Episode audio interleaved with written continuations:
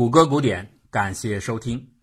上个世纪的九十年代，NBA 正处在鼎盛的乔丹王朝的统治之下。不过啊，一花独放不是春。当年的江湖上，除了禅师的公牛之外，还有不少其他的劲旅：盐湖城的爵士、西雅图的超音速，还有光头巴克利领衔的凤凰城太阳。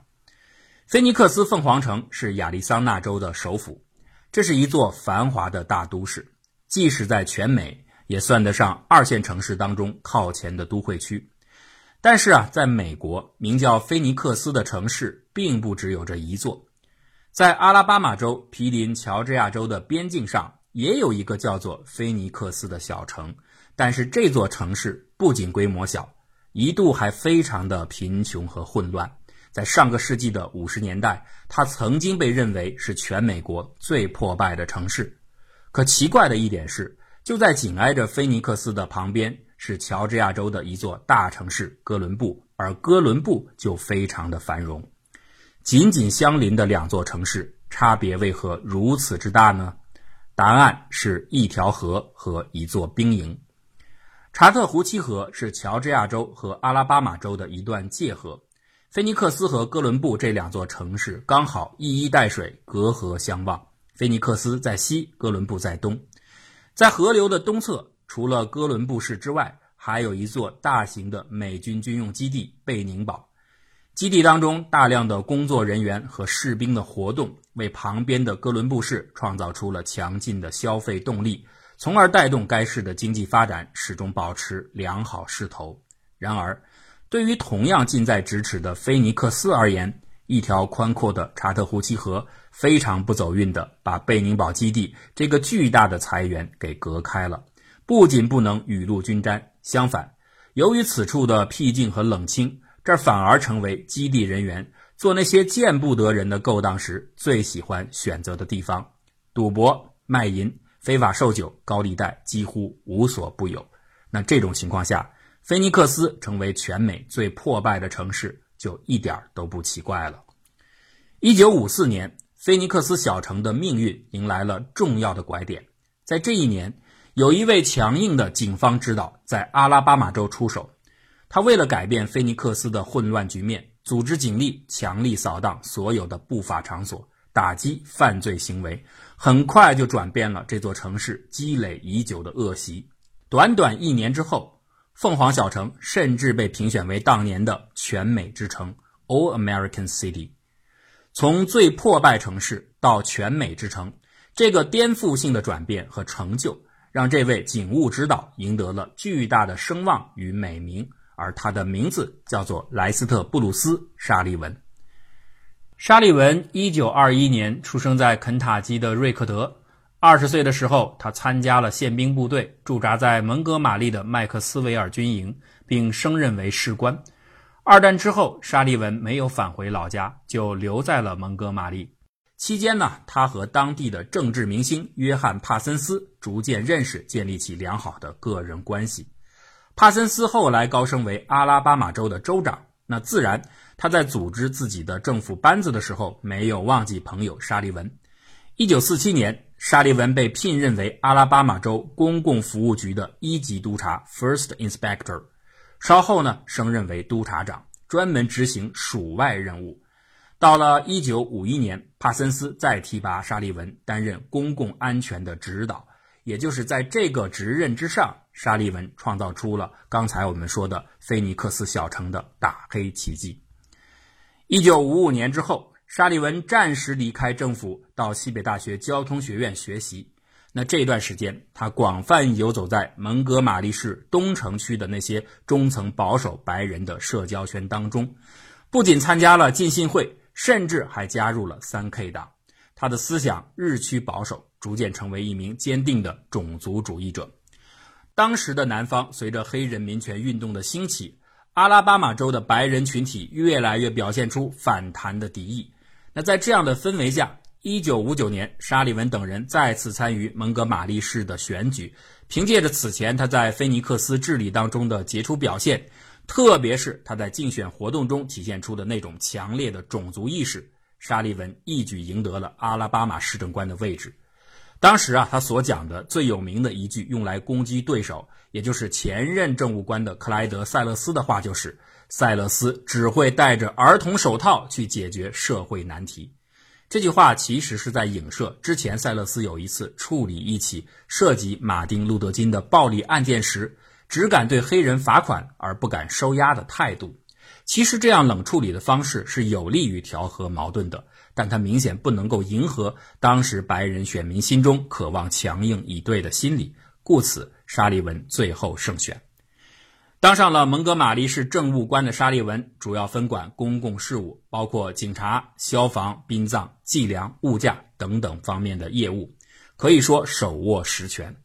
特别是他分管的警察部门，在民权运动高涨的这个背景下，就把沙利文直接推向了斗争的第一线。我们此前讲过，当时在南方各州的政治正确是坚决捍卫种族隔离制度，确保黑人白人阶级有别，维持既有社会的秩序稳定，但同时又不应该在执法过程中过于野蛮和暴力。这其实啊是一种矛盾。南方的警察们经常拿捏不好其中的尺度，而且白人警察的心中在执法的时候往往有明显不公正的偏向。一九六零年二月二十七号。南方黑人发起的 Sit In 的运动风潮传播到了蒙哥马利市，那市内呢有一些黑人学生也纷纷予以响应，前往占座。最后呢，这引发了白人殴打黑人的事件。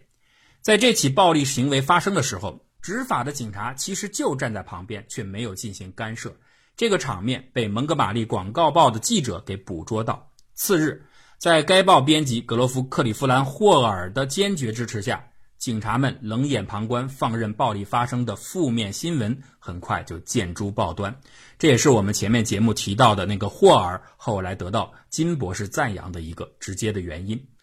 但是啊，这个时候如果站在分管警务的市政官沙利文的角度上去看，他是非常不满意的。啊，现在这些黑鬼越闹越凶，必须得有人出来管管才行啊，不然社会秩序怎么安定下来呢？那既然警察不方便直接出手，用强硬手段去阻止，那就只能依靠广大白人群众自觉的维稳的义举了。而如果这个时候我们警察积极的去横加干涉，岂不是连这唯一的反制力量都荡然无存了吗？如此一来，那些黑鬼还不得上天呢？所以这些媒体的书生们怎么就不能有一点大局观呢？基于这样的考虑，沙利文很快就批评了广告报的有关报道，而霍尔呢，则马上进行了反击式的回应：“我政治正确，我怕谁？”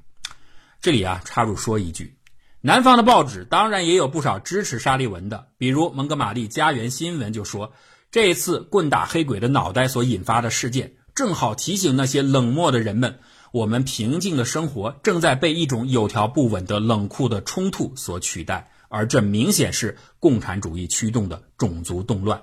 这是向所有白人基督教徒们发出的一个信号，是到了我们起来抗争的时候了。所以啊，从表面上来看，这两个人所代表的两股派别，似乎就警察对待黑人抗议的执法时所应该采取的尺度产生了分歧。但是，这绝对只是一个无足轻重的次要矛盾，在主要矛盾面前。沙利文和霍尔们完全是站在同一战线上的，他们都强烈而愤慨地认为，南方真正的敌人不是这些黑鬼，是那些来自北方的新闻媒体，就是他们煽阴风点鬼火、下黑手拉偏架，才会搞得天下大乱。那在这样的共识之下，一旦北方的媒体出现了某种破绽，来自南方的强烈反扑就是意料之中的事儿了。前面一期节目我们已经讲过，霍尔在发现宝马委员会的广告当中带有事实描述的瑕疵之后，立刻就在自己的广告报上火力全开，怒怼《纽约时报》。然而，霍尔只是一介编辑，而沙利文完全不同。他不仅在长期的公开事务当中养成了尚武的习气，因为他一直分管警察嘛，而且他还是一位本地的高级官员，所以他的攻击将更加的致命。沙利文后来直接设计起诉了《纽约时报》，利用当地白人的激进的情绪和州法律的屏障，这次法律攻击差一点将《纽约时报》置于死地。那沙利文之所以这么厉害，是因为他的背后从一开始就站着一位高级参谋纳赫曼。纳赫曼是阿拉巴马州律师协会的主席，还担任过州长的助理法律顾问。这位哈佛大学的高材生是全州范围内最出色的名誉权侵权方面的诉讼律师。他当时也是为数不多的蒙哥马利市内《纽约时报》的订阅客户之一。和许多南方的白人精英一样，自认为政治立场客观而中立的纳赫曼。其实，在内心深处非常反感北方媒体不断的就黑人平权运动进行的报道和评论。他也完全赞同这些北方人的偏听偏信才是南方骚乱的深层次的原因。所以啊，当他看到广告报上霍尔的反击的社论，并且立刻对照着找来了《纽约时报》的广告原文进行查看之后，他知道绝佳的反击机会来到了。《纽约时报》广告当中事实描述方面的错误，最容易使人想起的一种起诉的理由就是诽谤，你无中生有嘛。但是有一点很关键，这个广告的文字当中没有提及任何具体的人的姓名。那这种情况下，说人家诋毁名誉还能够成立吗？别人只是泛泛而谈呢，没有说具体的谁谁谁呀，那怎么能说是诽谤呢？所以，如果换做一般的人，可能因此就不会再考虑从诽谤的角度来发起攻击。但是纳赫曼是谁呀？他是此间高手，他知道只有以诽谤罪来切入，才能够真正的打中要害。至于广告当中没有提及人名，这对高手来说可能不是什么不可逾越的障碍。于是啊，纳赫曼当时立刻就从法律的专业角度出发。列出了这份广告足以构成诽谤罪的一些要点，并把这些想法形成了文字，分别送给蒙哥马利市当时的三位市政官，其中就有最强硬的沙利文。纳赫曼的意思是希望说服这些官员，以被污蔑的蒙哥马利市政府当局，特别是警察局的代表身份，对不实广告的制造者和发表媒体进行指控。借此机会，好好修理一下那些整天无事生非、数黑论黄的北方佬，最好经此一役，让他们永远的闭嘴。其实啊，